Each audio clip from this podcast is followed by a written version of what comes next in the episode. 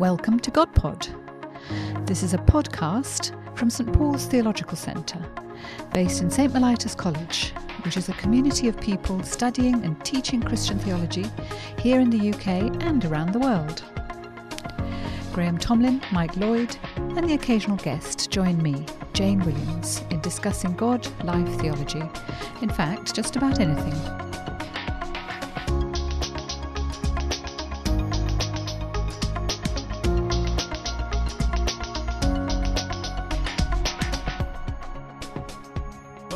To another edition of GodPod. Uh, it's me, Graham Tomlin, and uh, this edition that I'm about to introduce to you is uh, not our normal one where Jane, Mike, and I get around a table to talk about theology, but it's uh, a, an event uh, which we um, which took place in St. College recently. And what you're about to listen to is the discussion following a fascinating uh, talk by Fleming Rutledge.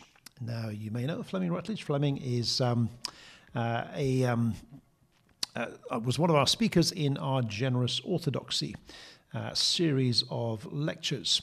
Um, Fleming is actually um, an American Episcopal priest. She's an author, a theologian, a preacher. Uh, she was one of the first women to be ordained to the priesthood in the Episcopal Church uh, in the United States. And she's uh, widely recognized across the United States, Canada, the UK, and beyond uh, as, a, as a brilliant preacher, lecturer, speaker, uh, and writer. Uh, her particular big book recently was a book called The Crucifixion, uh, which I read on holiday a little while ago. A magnificent book, really, really good book on different aspects of the crucifixion. Took a long time to um, to write, a little bit less time to read, but it's a big, chunky book, uh, and really well worth uh, looking through. It's won all kinds of awards and um, is a, a, really good read. So we had a remarkable evening with um, Fleming, and uh, she had just given a lecture, uh, which was entitled "By the Word Worked: How a Speaking God Tells Us Who He Is," uh, thinking about preaching. And uh, how preaching is a means of God speaking to us. And one of the things she emphasized in her lecture was this sense of confidence that preachers need to have that God speaks to us through um, the preaching of the Bible. And uh, what you're about to listen to is a conversation following on from that, um, that particular lecture. And it involves um, Fleming, it involves uh, Jane Williams, it involves Chris Tilling, our tutor in New Testament. It also involves uh, Willie Jennings. Uh, Willie Jennings is um, uh, a well known theologian um, from Yale University. he is um, the uh, Associate Professor of Systematic Theology and Africana Studies uh, in Yale Divinity School. A really fascinating figure. Uh, in theological life. So, if you want to just listen to this, uh, it stands alone as a discussion on preaching and the Word of God. If you want to listen to the uh, lecture from Fleming herself, then you can go to the St. Mellitus website and you can listen to that as a background to the discussion now. But either way, I hope you really enjoy what was a fascinating discussion as you listen to this episode of GodPod. Um, maybe just if I can begin just by getting um, the three of you just to kind of give your immediate reactions. Um, what are the kind of thoughts that uh, remain with you as you've heard uh, the themes that, that, that, Fleming's been exploring this evening? So, um, Willie, do you want to start? Well, first, I want to thank you for the invitation. Glad to be here. And thank you for me for a brilliant, brilliant presentation. So much of it struck me and I was, if I could have said amen, if this would have been a Baptist church, I would have been saying amen, but I wanted to. Uh, You're allowed to say amen out there. Come on, come on. Let's get a bit Pentecostal here. But there was so much that was wonderful. I especially appreciated your, your brilliant advice about preaching in light of the living Jesus, which I think is so important. It struck me that so much preaching could continue the way it is as if the resurrection did not matter because so much preaching does not need a resurrected Jesus. And so listening to that was so, I think, so incredibly important to, to put a note in our, all our minds about the significance of a living Jesus and not just an ethical Jesus. Um, yes, like Willie, I really want to say thank you, Fleming, and I particularly want to say thank you on behalf of um, the clergy here and the, the ordinands in training being given that commission to have confidence in the Word of God. Uh, and I, I, loved the way that you said it, does, it isn't confidence in yourself. we all know that we carry the word leaking out of us, dribbling it about, wasting it. But, but the word of God, it can still, uh, we can still trust it and be confident in it. And, and so that, recom- uh, that recommissioning for all of you who are preachers and will be preachers um, is, is just, I, I could weep with the joy of having heard you say that. Thank you. Chris. I feel energized after that. I, when, when God speaks, when God uses us frail human messengers, a miracle happens. And that happened for me tonight. Just to feel that bolt from heaven, the, the glory of this commission. Um, so thank you uh, very much for that. And uh, I suppose one of the things that I've been reflecting on, purely selfishly, as someone who is usually listening to the sermon rather than giving the sermon, is how to cultivate expectation when you know the sermon might not be the most energizing, might be ethical. You know, I can say I'm going to have to pray more or read my Bible more at the end of this sermon again. How, how do we cultivate that kind of expectation is one of the things I'm left with.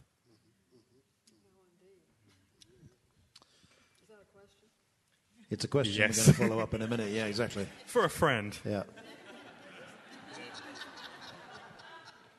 You know, that's really an important challenge to those who essentially are, are in the pew rather than the pulpit. I have so many friends all over the United States who say, We just can't find a church, we just can't find a preaching, we just can't, don't know what to do. And I don't have any answer for that. I, I do think it's kind of pitiful in a way. I remember one uh, congregation, a congregation I knew well in a, another city in America, and um, the congregation got so fed up with the preacher that the vestry went to him and said, We're going to give you a week's residence at the College of Preachers. And it didn't do any good at all. so it's. Uh, when there isn't any church available where the preacher seems to I've known people who've, who've gone to African American churches just because of that.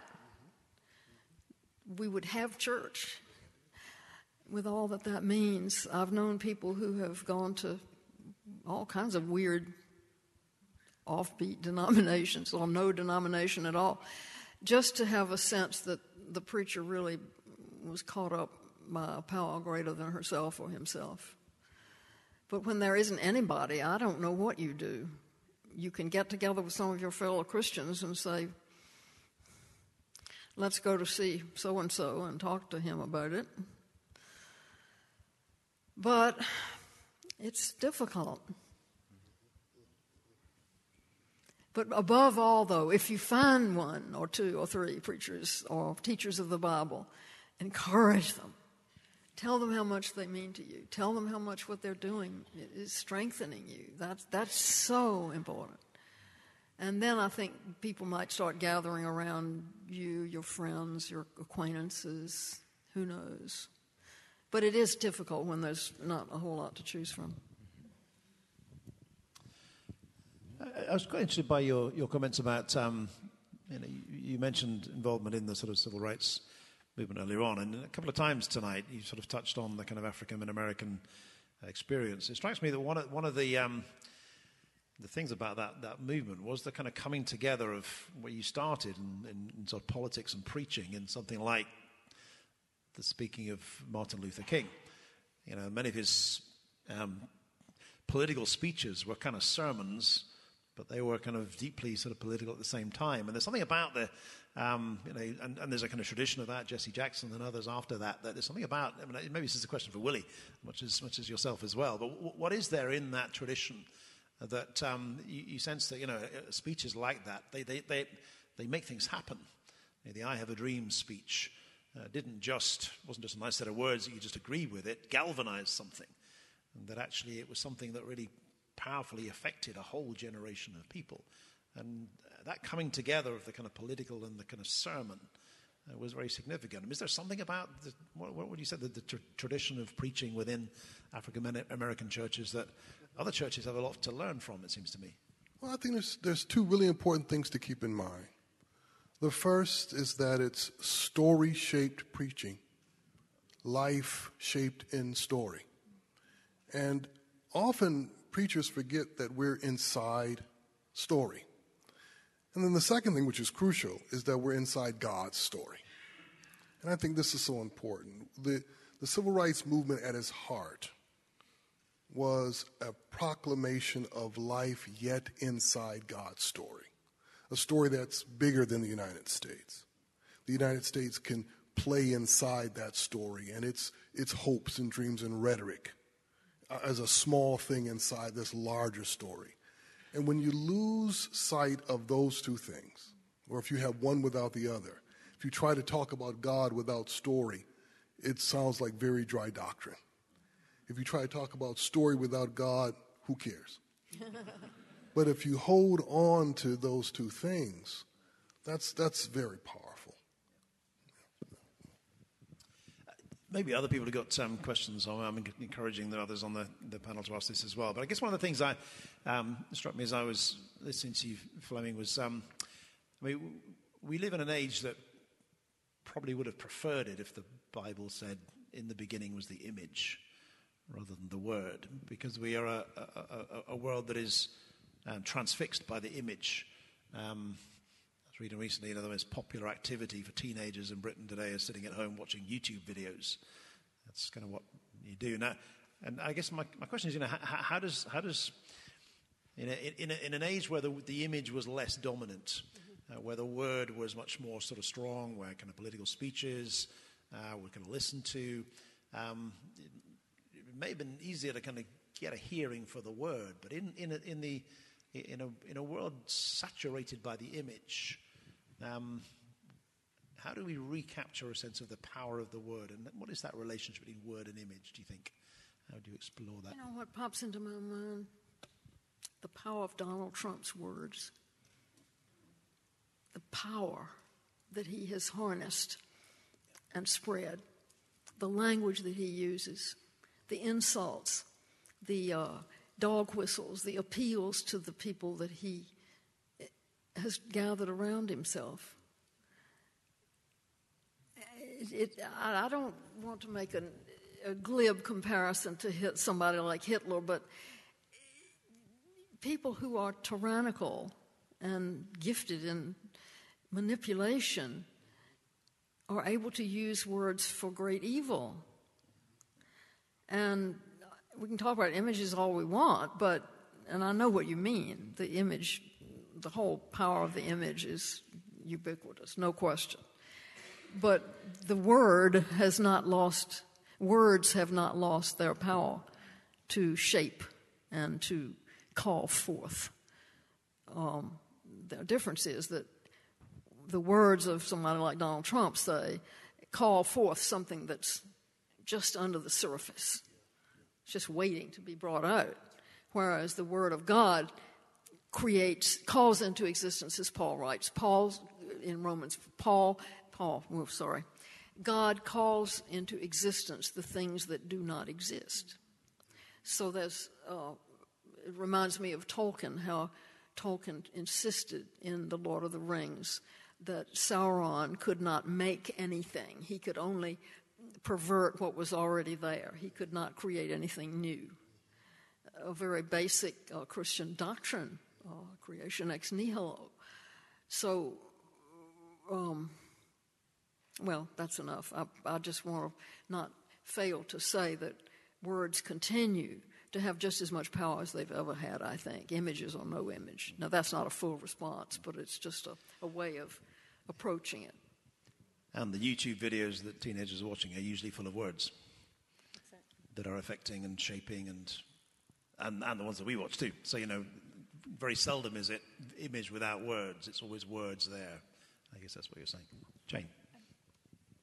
Yes, I, I um, when, when you were speaking, one of the things, one of the images that came into my head was the Word of God um, lying in a manger with no human words, the Word of God um, learning how to speak. Does, is that That's an interesting idea. Uh, and that, that sense that, um, that, that- that's always been strong in the Christian tradition of, of uh, the end of our words in relation to God. Do you, do you want to comment on that? Help me think about that more. About that. Me. I was thinking about how the words were given. Oh, oh. That's really interesting. I said that, that's really interesting. I never thought about that, so I've learned something. Uh, that what popped into mind as you were saying that was well, the words were the words of the angels, and uh, and the words that God had already spoken to Mary. But the idea of the the word without words, the infant. Well, that's really provocative. Please say some more. Um, um, I, like all great ideas, um, I've pinched it from somewhere. I think it's probably Austin Farrer. Austin Farrer, oh, one of the great un, underrated theologians of the 20th. Uh, and I think he has this image of the, the child um, who uh, calls down human love, who is willing to be helpless and wordless.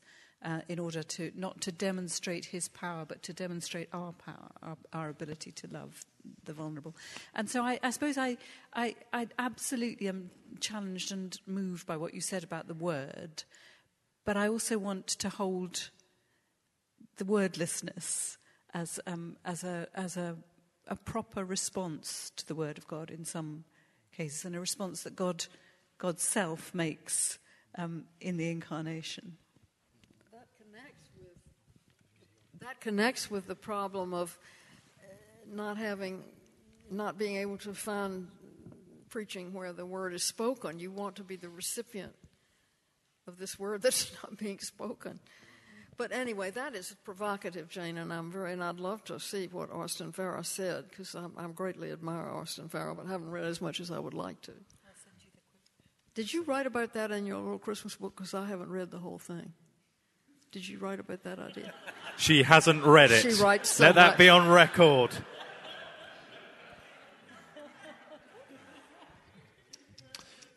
There is um, very naughty, Chris, isn't he? Really. There, there is a related question here that's come in from um, someone in the audience, which is, uh, uh, how do we understand the God who speaks and our call to speak the gospel when we're engaging with those who cannot understand words? So those without the mental capacity to comprehend, for example. I suppose the only thing I would recommend is um, I don't know if you've come across the writings of Frances Young. She's a, um, a British New Testament scholar who ha- has a very se- severely disabled son, and she's written a lot of her theology from that perspective, um, uh, and uh, and particularly from the perspective of um, that that the challenge to uh, our understanding of humanity is as basically bound up with autonomy and um, p- power over our own destiny and that kind of thing, and um, and and therefore how much we actually have to learn. Um, I mean, I think one of the things she says her son is called Arthur. One of the things she says is that Arthur will find heaven much easier than most of us, because actually Arthur has never had the illusion that he can manage on his own, and that's that's just really um, again deeply um, profound, isn't it? Deeply profound. Frances Young. Frances Young. Chris is a New Testament scholar, someone who deals with the words of the Bible a lot. Um, what are your sort of questions? What are the things that you're um, uh, you're sort of pondering as you, you, you hear this? You think of this this idea of the word spoken through the words of Scripture. Well, it was an encouragement. I, I better read it. Uh, you know, I thought better get round to reading the Bible at last. Uh, so thank you very much for that. It's not a bad idea, Um, Chris. No, but but seriously, one of the things I've been pondering in relation to particularly the Apostle Paul is how does how does the, the word power relate to the crucified Jesus? Um, because you, you spoke about uh, Jesus is alive and powerful. You know, you emphasized that. Um, and I wondered if you could speak to what that looks like for um, this crucified Jew who is risen by the power of God. In 2 Corinthians, Paul is, is at pains to, to talk about what apostolic ministry looks like. And it looks like the cross and the death and the invisible resurrection almost. You know, it's, it's something a little bit, as you were saying, that the invisible power of the Word of God. Perhaps you could speak a little bit to the cruciform nature of the power of the Word of God. Well, that is so important that it really makes me feel a little sheepish that I didn't say anything about that. I was sort of aiming in one direction, but um, my power is made perfect in weakness, is one of Paul's more important utterances. And uh, spoken from the depths in his case. I don't, we don't know what his weakness was, but obviously something that caused him a great deal of anguish and with which he wrestled. And God said, My power is made perfect in your weakness. And Paul obviously linked that with the crucifixion. Something is going on on the cross. When Jesus was crucified, God was doing something. And that in itself means power. If what God was doing was allowing himself to be defeated, then that's what God was doing. Does that make any sense? I'm trying to make it clear that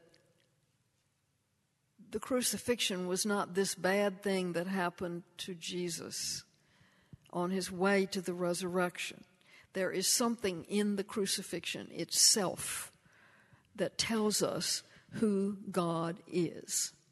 God, well, let's see. Jesus said, what is it? Um, I, t- I give my life and I take it up again. That's more or less it is, right, in the Gospel of John. Um, that's very important. I have power to lay it down and I have power to take it up again. Yes, that's it, isn't it? Um,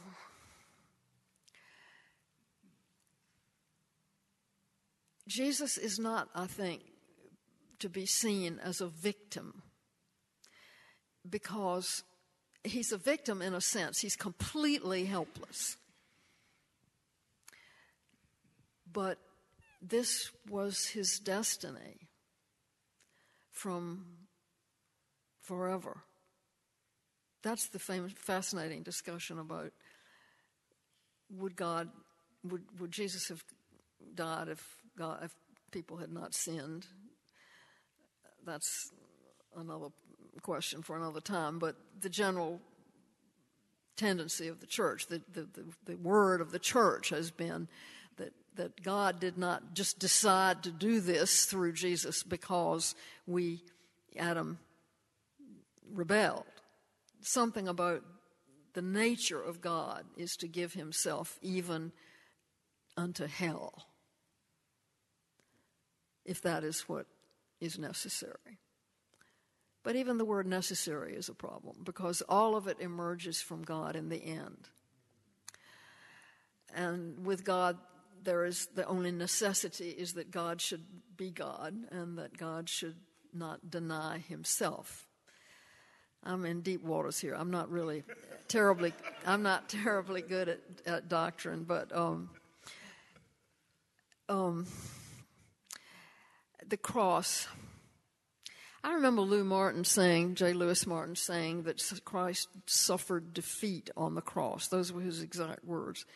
And I've been thinking about that ever since. Um, we don't want to divide this Father and the Son. We don't want to say, well, the Father wasn't defeated, but the Son was defeated. It's, there's something more ineffable there.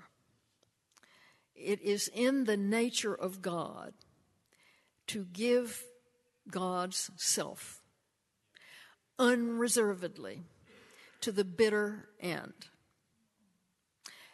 into hell. Now, in the book I wrote, The Crucifixion, the chapter called The Descent into Hell, this is a little bit beside the point, I guess, but I will just take the opportunity to say it.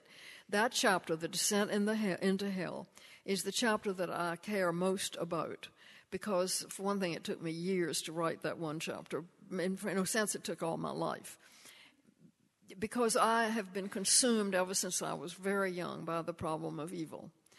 And I don't know what to say exactly about the crucifixion and the problem of evil, except to say that there is no other place in the history of human thought, to my way of looking at it, that has given any kind of adequate response to the problem of evil. The cross is not an answer to the problem of evil, as David Bentley Hart has so memorably said in this regard.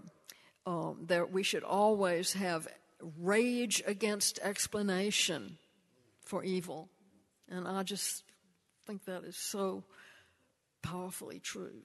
You start explaining evil, and you're already participating in it. Um, so I think it's very important to hold on to this idea that Jesus descended into hell and, and emerged victorious. That chapter is, I think, the most important thing I've done. And my speechlessness on the subject just tells you how even if you've gone to the very bottom or think you have, you still don't know, you still don't understand, you still don't get it. Why, why, why?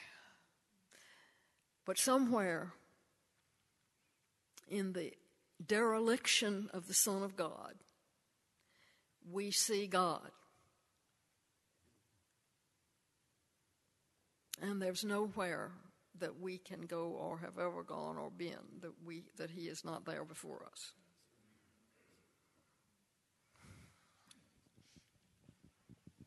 So maybe that sense that Calvin talks about the, um, uh, that, he had, that in, in that moment where Jesus experiences the absence of God, even God knows what it is to suffer alone, even without the presence of God. God knows the absence of God in that sort of strangely paradoxical way, so that even if you're in the experience of suffering where you feel that God has abandoned you, everyone has abandoned you, God knows what that's like. And maybe that's just a little glimpse into that same, same mystery. Just to kind of, I mean, the last 10 minutes or so we, have got together, and I'd love to bring us back to some of the, uh, you know, we've got many people here who are, are preachers, um, and uh, some of the things we might sort of learn from this. I mean, one of the questions from the the audience is um, in an era of TED Talks and arguments that millennials can't concentrate for more than 15 minutes, uh, how do we preach the Word of God well? Simple, practical question how long can we preach in a world where the attention span is shorter than it ever has been? I mean, Willie, you probably teach a lot of millennials, and um, don't know what your experiences of, this is. Any advice you have on, on uh, you know, how you preach into a into a world where the attention span is so short? Well, um, context is everything. In the, uh, the churches I go to, uh, a nice 30, 50 minute sermon is great. There's some contexts where I was saying this earlier. I've been invited to come and preach 10 or 12 minute sermons, which are just a stretch for me, but I can, I can do it. I can squeeze 30 minutes into 10. you know, I, I, I am of the mind when it comes to the question of time is that that question ought to be placed inside the question of who. And who is doing the preaching and who are you preaching about? Um, to me, that determines what makes sense. And, and whether it's a millennial or someone who's closer to my age, I think that's the whole point. If it's clear that the person who's preaching doesn't have a sense of who they're preaching about, then two minutes is too long. If, if they're clear about that and they're clear about who that is, who they're preaching about, and who is listening, then they can kind of figure out how much time is actually necessary. Yeah, thank you. I wouldn't have thought of that, but that's exactly the point. Uh, and I'm really glad you said that because um, I've wa- I watch young people carefully. I don't see young people as much as I'd like to because most congregations that I speak to, I don't really speak to congregations that much anymore, though, by the way. I don't accept invitations to go to churches now. I accept invitations where I can speak to students and to clergy who are younger, uh, the upcoming generations, in other words, people who are a lot closer to my grandchildren's age than they are to my age, quite a lot.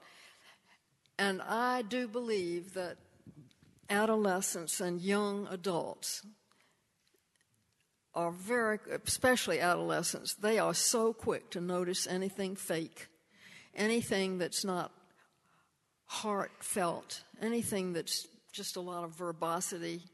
I have spoken within the last decade to uh, my husband's high school, and I've watched, and I've been with my husband's uh, to Episcopal High School in Alexandria, Virginia, to uh, hear other speakers that my husband has uh, endowed to come and talk to the young people. And I, if you talk to them about something that engages you, it engages them, unless you're really a rotten storyteller. um, I, I, I think we've been sold a little bit of a bill of goods on this thing about people not being able to. I think people are able to listen. It's the question is if they're listening to something that's florid and overblown and fake, they immediately turn off. And some of them are going to turn off anyway because they're immature. But um, I, th- I, think we should not be so convinced by this. I mean, there's something. I was, I was going to. There's, there's something you said toward the end of your, your wonderful talk that I wanted to come back to. It, the comment you made about what it's like to preach and then be angry about people not hearing. And I wonder if you could just talk for a moment about the vulnerability of the preacher. Of the preacher, because I know for some, for so many people, that that's really where the rubber meets the road. How do you live with the vulnerability of preaching? Oh, that's well. That's yeah. That's a little different from what I thought you were going to say. Um, I had to shift it because I was getting ready to say one thing now. Well, this is a little bit controversial. I I have for a long time been friendly with leaders in the church who I admired who would say privately that they were worried that the candidates that were coming to them did not have much ego strength. And if you don't have, and that's something that is God given, and it's not something that you can just create. You can't just say, oh, I, am going to have more ego strength. It has everything to do with your family of origin and the circumstances in which you were raised as a young child and adolescent, a young child mostly. Um, but when you have, I don't think that people who are really insecure are apt to make particularly good preachers because it's uh, a very insecure person is going to be very self conscious, I think. And uh, sometimes some of the best preachers have. I, am thinking of one in particular, one of the great preachers of the 20th century was actually a very insecure person within himself. But somehow he never let that into the pulpit. Now, I don't know what the secret is, but a preacher has to take risks. A preacher has to face the possibility of rejection all the time. But that doesn't mean that you should be a wounded healer. I love what Peter Lee, the Bishop of Virginia, once said in my hearing. He said, I don't want to hear about any more wounded healers uh, coming to me wanting to be ordained because they can display their wounds. Uh, he said, I am looking for people who have strong, resilient uh, interior strength because preaching is extremely demanding and exhausting and um, and you you're putting yourself out there uh, and and you're risking rejection and just as the apostles risked rejection, and in the end were pretty much all probably martyred or exiled or something. Um, but you can't be a masochist either, so it's a delicate balance. But I do think that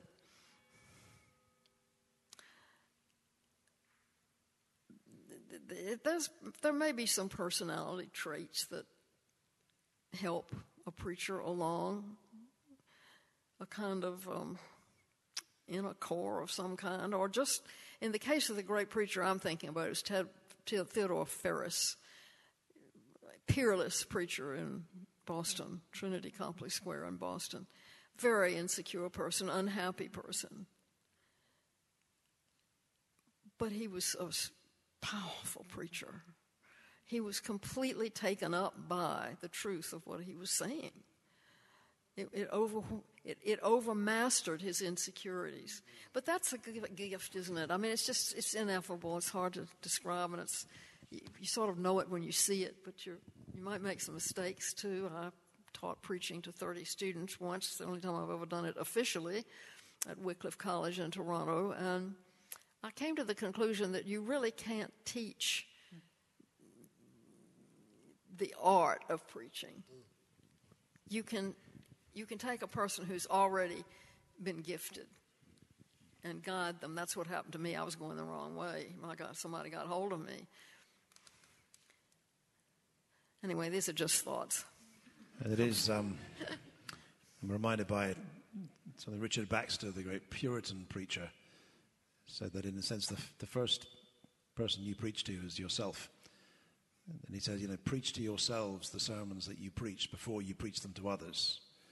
And you can kind of tell the difference between a sermon that's been internalized and preached to the, yourself than someone that hasn't been processed at all through the person's own life. And maybe that's one of the distinctions between a sermon that is kind of embodied and comes as something that has been, you know, we sometimes we speak of it from the heart as opposed to just a kind of florid texture of words that hasn't really affected life in any way. Which is, I think, your thing about if you, if you sense that, you, you want to listen to it. Doesn't matter whether it's five minutes, 15 minutes, 45 minutes, you will listen to that kind of sermon that's worked in the life of the person who's preaching. I think that may be the most important thing that's been said at all.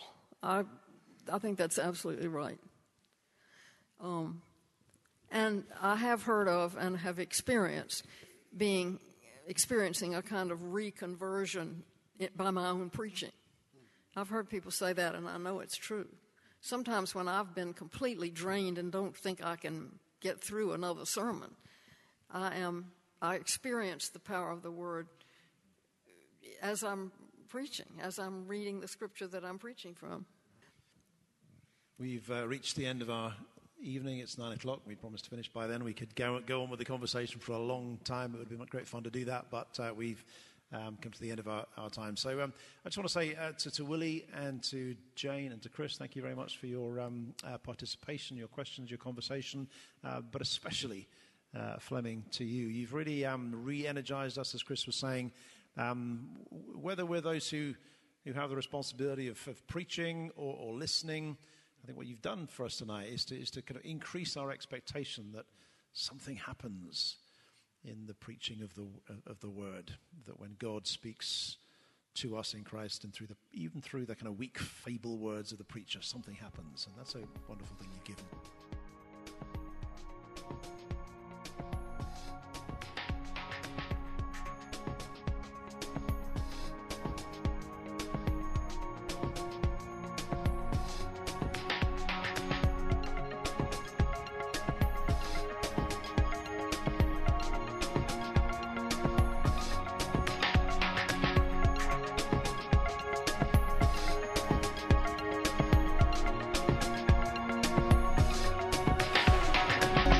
GodPod, a podcast from St Paul's Theological Centre. If you want to send us a question, just email it to godpod at htb.org. We can't promise to answer all the questions you send in, but we'll certainly try.